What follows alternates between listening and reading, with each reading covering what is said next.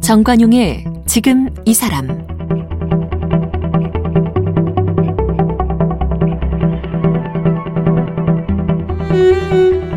여러분 안녕하십니까 정관용입니다.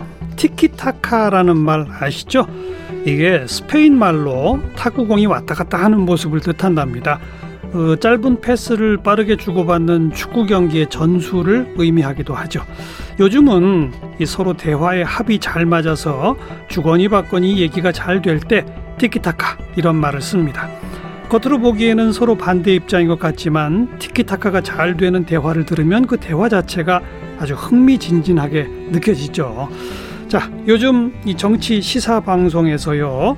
최민희 전 더불어민주당 의원 또 김병민 윤석열 캠프의 대변인 이 두 분의 티키타카가 아주 잘 되고 있습니다.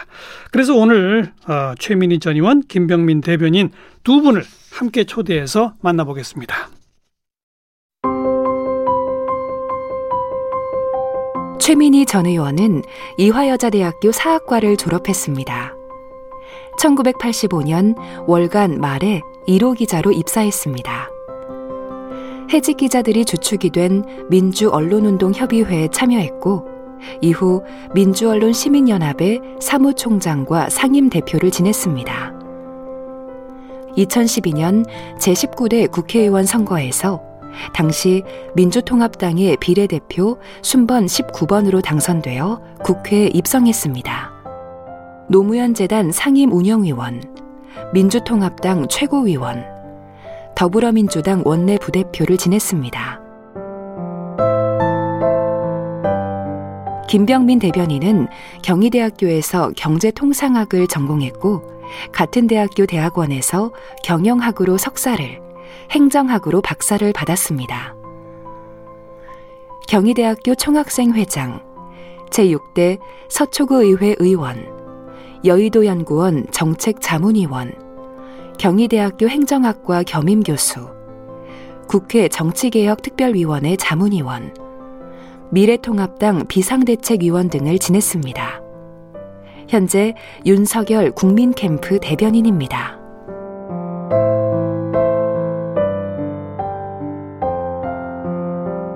최민희 전 의원 어서 오십시오. 안녕하세요. 불굴의 희망 최민희입니다. 오래간만입니다. 네. 네. 작년 10월인가까지는 그래도 일주일에 한 번씩 봤었는데. 네. 그죠? 네. 그때까지는 자기소개할 때 불굴의 희망 안 하셨거든요? 그때 KBS에서만 아. 썼어요. 아. 그때도 하고 있었는데 KBS 오태훈의 시사본부에서만 썼었는데 어. 요새 이제 다 쓰기로 했습니다. 왜, 왜 그걸 꼭 쓰세요? 저 스스로 저를 격려하려고요. 제가 정치권에 들어와서 사실 19대 때 저와 같이 이제 정치를 시작한 분들이 예. 다 장관도 되고 그랬어요. 아. 근데 저만 이런 어려운 상황에 있지만 제가 굴하지 않겠다. 아. 네, 뭔가 그 우리 사회의 좋은 쪽으로의 진보를 위하여 예. 끝까지 노력하겠다. 예. 결심한 거죠. 예. 그래요. 머리 색깔도 보라색으로 염색을 하셨어요. 이 보라색 아름답습니다. 어, 고맙습니다. 그리고 김병민 대변인 어서 오십시오. 예, 반갑습니다. 역시 오래간만입니다. 네, 오랜만에 뵙고요. 음. 저는 교수님 뵐 때마다 늘 옛날 생각이 나서 가슴이 설렙니다. 옛날 어떤 생각이요? 제가 2004년도 대학생 시절에 2004년도였던 걸로 기억하는데요. 어. 심야 토론에 그 대학생들 뒤에 앉아 있을 때 예. 거기에 참석해서 마이크를 들고 질문했던 아. 그때 바라봤던 정관영 선생님의 모습이 저한테는 여전히 남아 있습니다. 그때 인연이 지금 이렇게 방송에서 마이크를 잡고 하게 됐던 인연으로 발전이 된 것 같습니다. 네. 그리고 그 당의 뭐 비대위원 뭐 이런 것도 네. 하시고 그러면서 저랑도 방송 많이 하셨잖아요. 맞습니다. 국민의힘 비대위원하고 제가 당의 정강 정책을 만드는 일을 했는데 그렇죠. 그때 정강 정책 개정하고 났을 때 제일 먼저 불러주셔서 그 의미 좀 설명해 달라고 얘기를 했던 예. 예, 고마운 인연이기도 하고요. 예. 최민희 전 의원하고 김병민 대변인하고 두 분은 요즘 여기저기서 방송을 고정적으로 같이 많이 하시잖아요. 가끔 만났죠. YTN에서는 네. 고정으로 만났는데 그렇죠. 이제 영전하시는 바람에 자 우리 청취자 여러분께 노골적으로 어, 이실직고하고 인터뷰를 시작합시다. 오늘은 사심 가득한 홍보 방송입니다. 제가 정관용의 지금 이 사람을 진행하기 시작한 게 2018년 5월 28일이라고 그래요. 그러니까 음. 지금 벌써 이제 3년 몇 개월. 음. 근데 오늘이 정관용의 지금 이 사람 마지막 시간입니다. 아. 그리고 요 프로를 이제 제가 끝내고 음, 음 이제 돌아오는 10월 초 첫 주 토요일 일요일 이제 토요일부터 매주 토요일 일요일 낮 12시 10분부터 2시까지 정관용의 시사본부 아, 제가 네. 진행을 맡게 됐습니다. 네.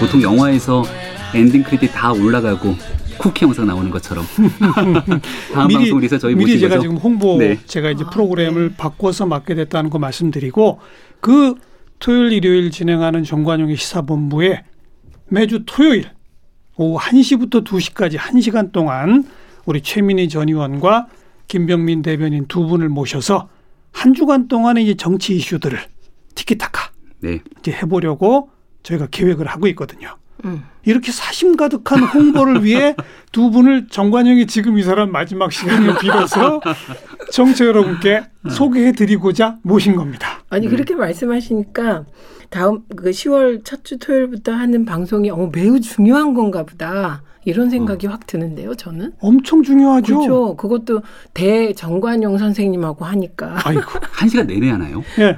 오, 정말 좋은데요? 네. 준비를 많이 해갖고 오겠습니다. 네.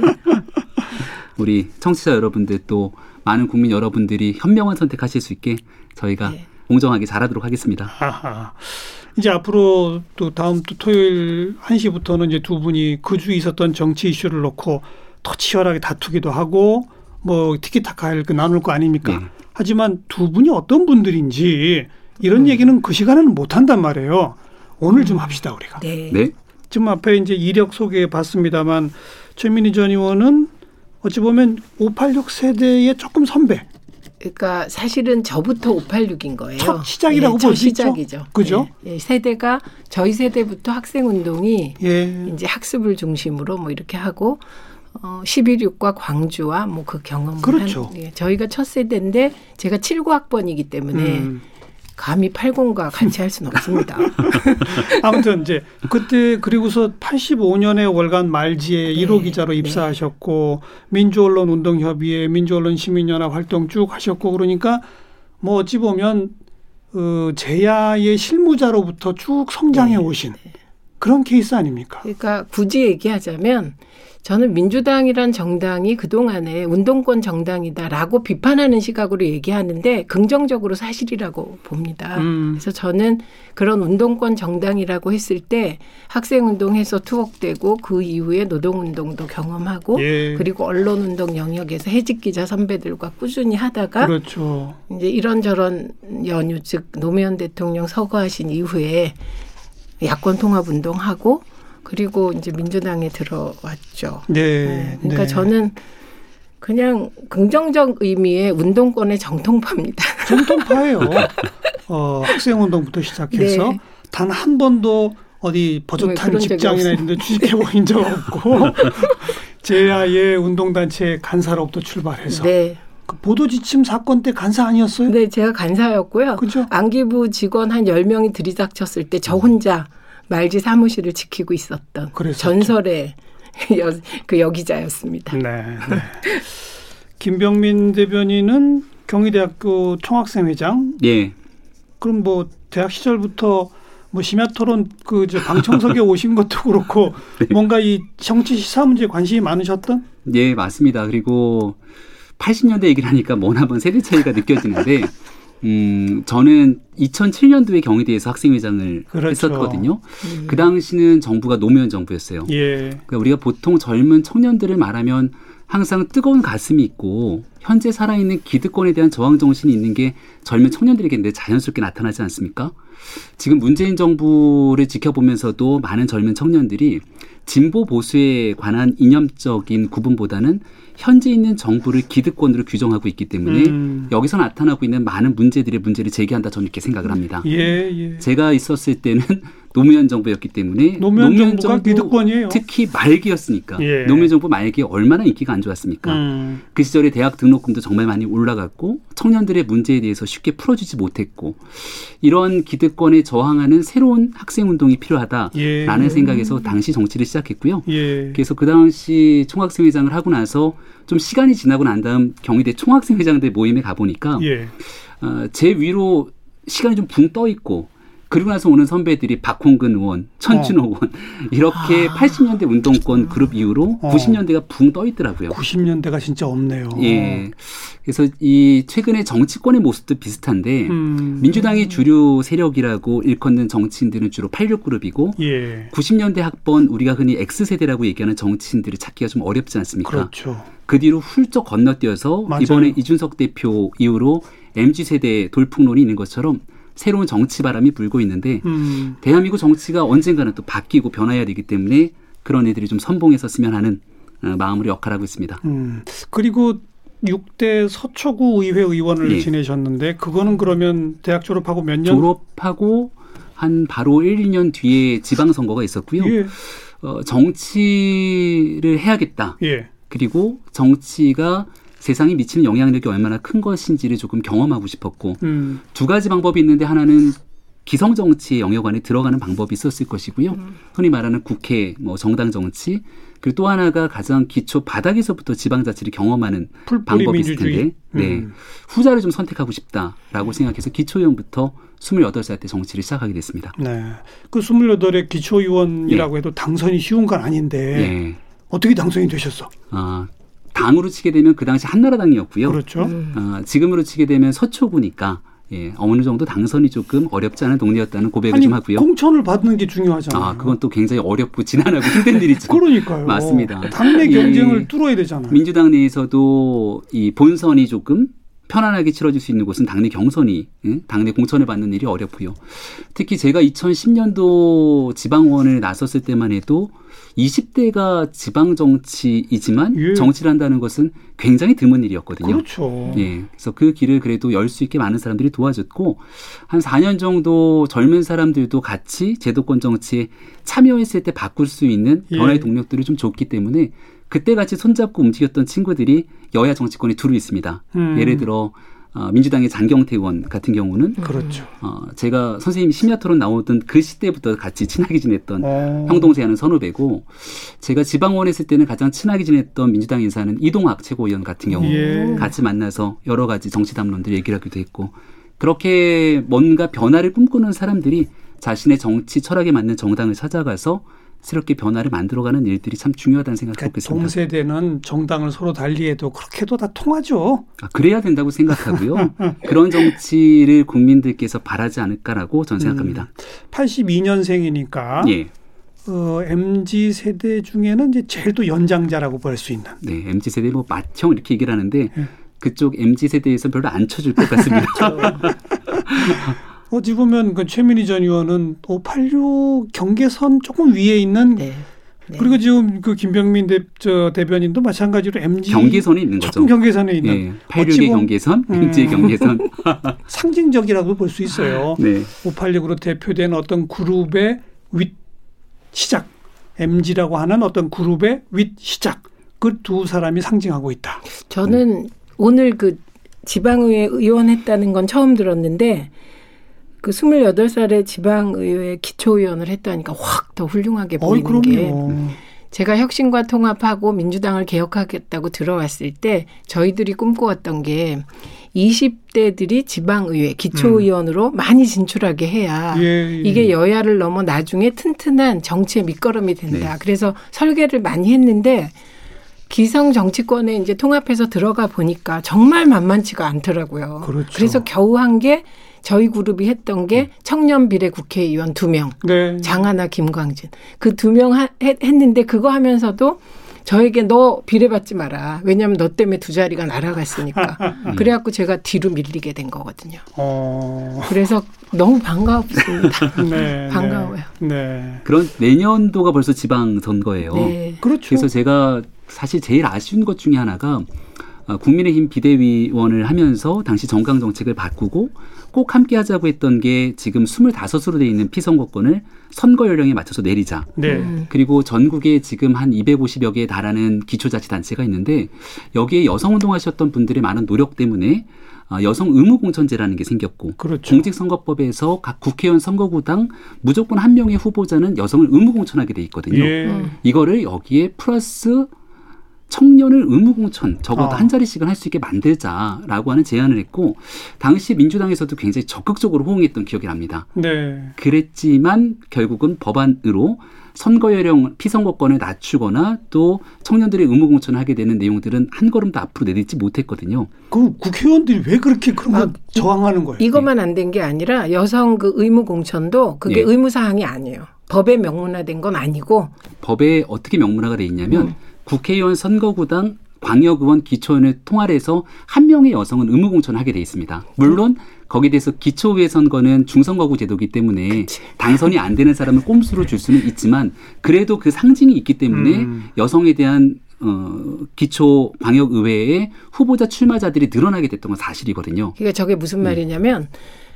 3인 지역구가 있잖아요. 3인. 2인 지역구가 예, 있잖아요. 예. 그럼 2인 지역구는 여야 1인씩 되거든요. 기초의회가. 그럼 여기에 1번으로 공천하게 해야 사실 의무 공천인데 2번으로 공천하는 떨어지는. 거예요. 그러니까 떨어져 버리니까 그냥 법적으로 의무를 했다. 했다. 신용만 하는 거죠. 는 거라 이게 이제 내년에는 여야가 아마도 한 명을 1번으로 공천하지 않으면 음. 그 지역 전체에 공천권을 주지 않겠다고 나올 수 있죠. 그렇죠. 왜냐하면 이게 경쟁이 될 테니까. 예. 근데 이게 법으로 의미, 의무화하기까지는 논쟁이 또 많더라고요. 이게 음. 공천한다까지는 되는데 1번을 준다. 근데 아무튼 음. 지금 이제 좀 크게 보면 여성 또 청년 여전히 우리 정치의 어, 소수자고. 예. 이 인구 비례나 이런 거에 비춰봐도 택도 없단 말이에요. 네. 그러니까 제도적으로라도 조금씩 더 그걸 늘려가자. 음. 그리고 뭐 피선거권의 연령이나 이런 것도 좀 낮춰보자. 음. 오래전부터 시대 정신의 네. 하나였는데 그게 왜 안 될까요? 피선거권 낮추는 거는 저는 이거는 다른 의견들은 별로 없는 것 같아요. 특히 지금 국민의힘 같은 경우는 30대 중반에 제1야당 당대표가 탄생되는 시대 아니겠습니까? 아니, 그 대통령 지금 네. 우리는 만 40세 이상인데 있습니다. 그것도 낮춰야죠. 그것도 낮춰야 되는데 제가 28살에 지방의회에서 의원을 해보니까요. 어, 20대 초반의 대학생들이 그 동네를 대표하게 되는 지방의회 의원이 되면 다른 사람들이 생각하지 못했던 그 사람들의 욕구, 그 사람들의 필요성에 따라서 동네를 확 뒤바꿀 겁니다. 당연하죠. 엄청난 에너지들이 있거든요. 당연하죠. 올해 끝나기 전까지 올해 정기국회 내에서는 이 법안 좀 통과시켜야 되지 않겠습니까? 그래야 내년도 지방선거에 우리가 대학생 지방원들도 좀 보고 그 친구들이 성장해서 10년 뒤, 좋아요, 20년 좋아요. 뒤에. 예. 그럼 이거는 이제 두 분의 어떤 그 이념이나 성향 차이 무관하게 네. 우리가 공동을 밀어봅시다. 아, 네, 좋습니다. 네, 네. 우리가 손잡고 미는 것도 있어요. 이렇게 네. 그렇게 구체화시켜서 안까지 낸 적이 있어요. 음. 지금 예. 대학생 지방의원 얘기했잖아요.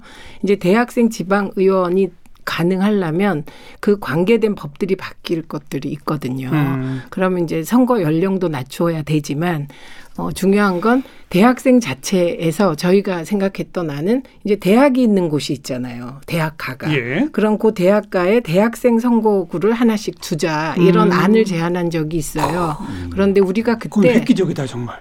그, 그, 그렇게 하지 않으면 대학생 그 보통 이제 지역구에 대학생이 하나 입후보했다고 쳐요.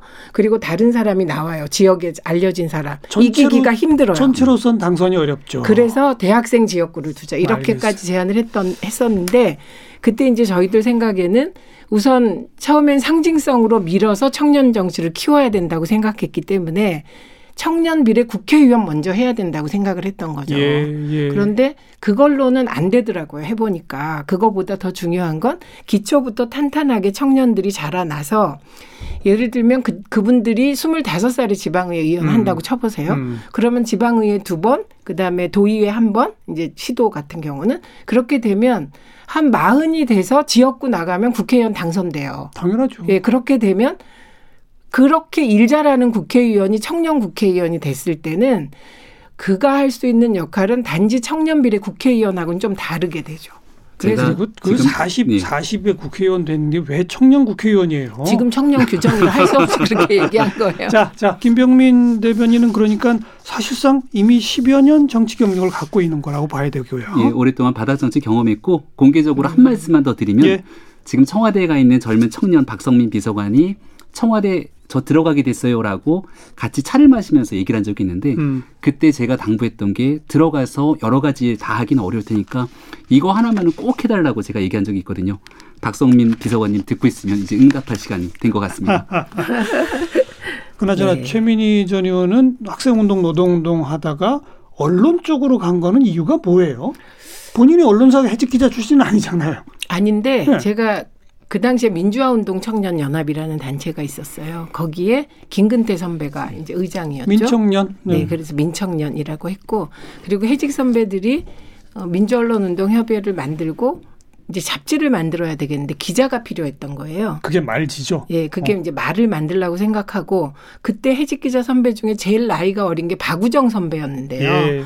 나이가 그때 서른아홉 살이셨어요. 그러니까 뛰어다니면서 취재할 수가 없으니까 젊은 기자를 뽑아야 되는데 예. 조건이 까다로웠어요. 어, 역사 의식이 있어야 되고 음. 그다음에 음. 이그 사회 의식이 있어야 돼, 정치 의식도 있어야 되고 거기에 글까지 잘 써야 되니까 음, 음, 음. 이거는 학생 운동권 출신이면서 글을 잘 써야 되는 거죠. 근데 저는 어렸을 때부터 문학 소녀였고 글, 아. 글을 좋아했고 그랬기 때문에 그랬어요. 민청년으로 요청이 왔을 때 누가 할래? 그러니까 사람들이 얘가 적임자다 이렇게 돼서 가게 됐어요. 어찌 보면 우연이네요. 우연인데 저는 해직 선배들과 말하자면 약간 변형된 사회생활을 처음 시작했는데 정말 우아하고 실력 있고 늘 고시기에 자기에게 주어진 역할을 하던 분들이라 예.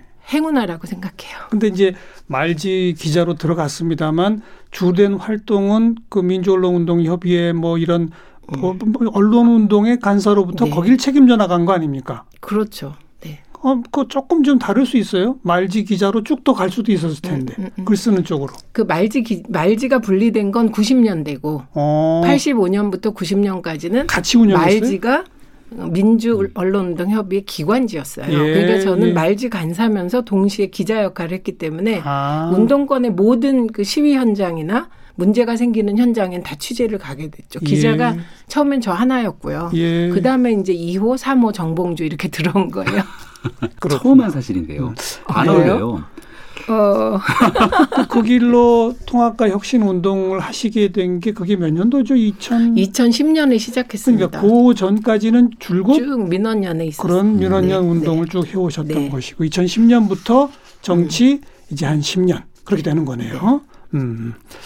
김병민 대변인은 예. 그 이제 기초위원 한번 하신 거 외에 당내에 이제 여러 가지 직책을 맡았습니다만 예. 결국 또 정치를 하려면 국회의원도 하고 해야 될 거 아닙니까? 그래서 지난 21대 총선 2020년 선거에 나갔다가 똑 떨어졌죠. 왜 떨어졌어요?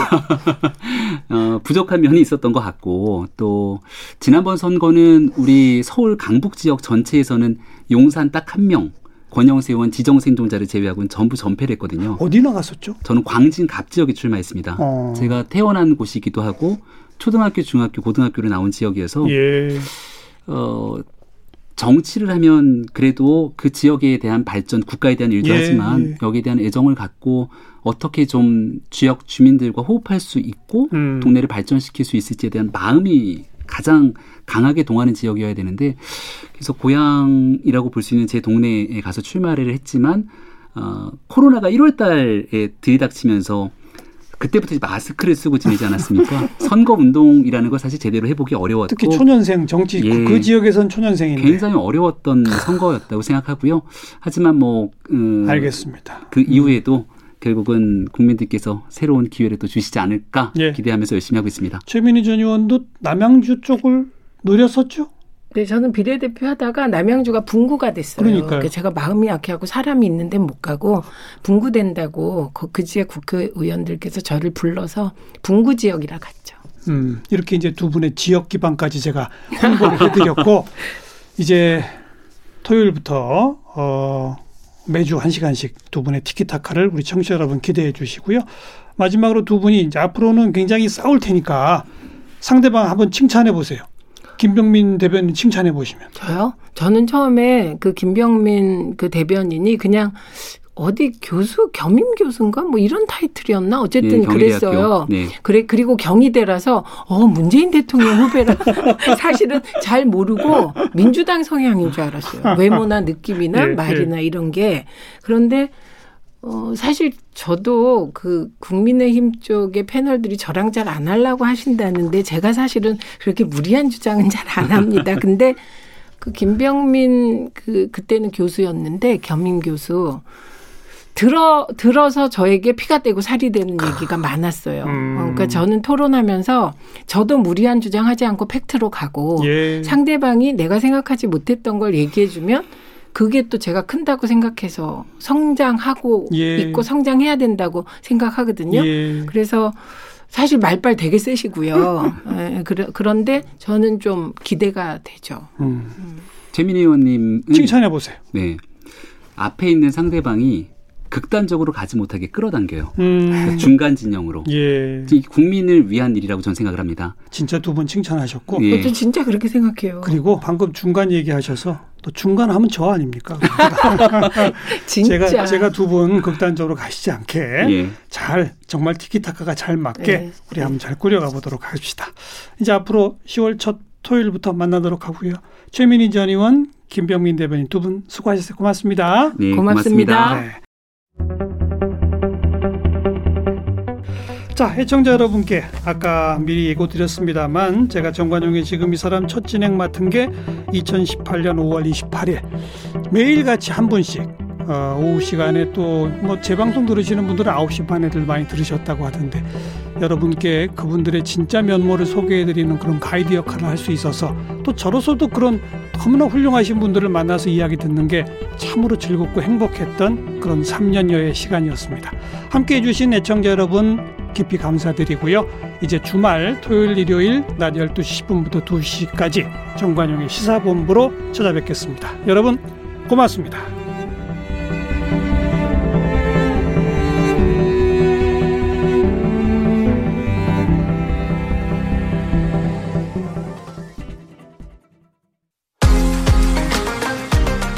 뉴스 시사 전문 채널 KBS 일라디오가 새로워집니다. 더욱 깊이 있고 다양한 경제 뉴스를 만나보세요. 성공 예감 김방희입니다가 확대되어 평일 오전 9시 5분부터 2시간 동안 방송됩니다. 여성의 관점으로 만드는 정용실의 뉴스 브런치. 이제 오전 11시 5분부터 시작됩니다. 점심에는 재미와 깊이를 동시에 잡는 시사 토크쇼. 최영일의 시사본부, 정관용의 시사본부를 만나보세요. 화제의 인물을 만나는 시간. 강원국의 지금 이 사람. 평일 오후 3시 30분, 9시 30분 두 번 방송됩니다. 보다 날카롭고 흥미로운 방송으로 청취자 여러분과 함께하겠습니다. KBS 일라디오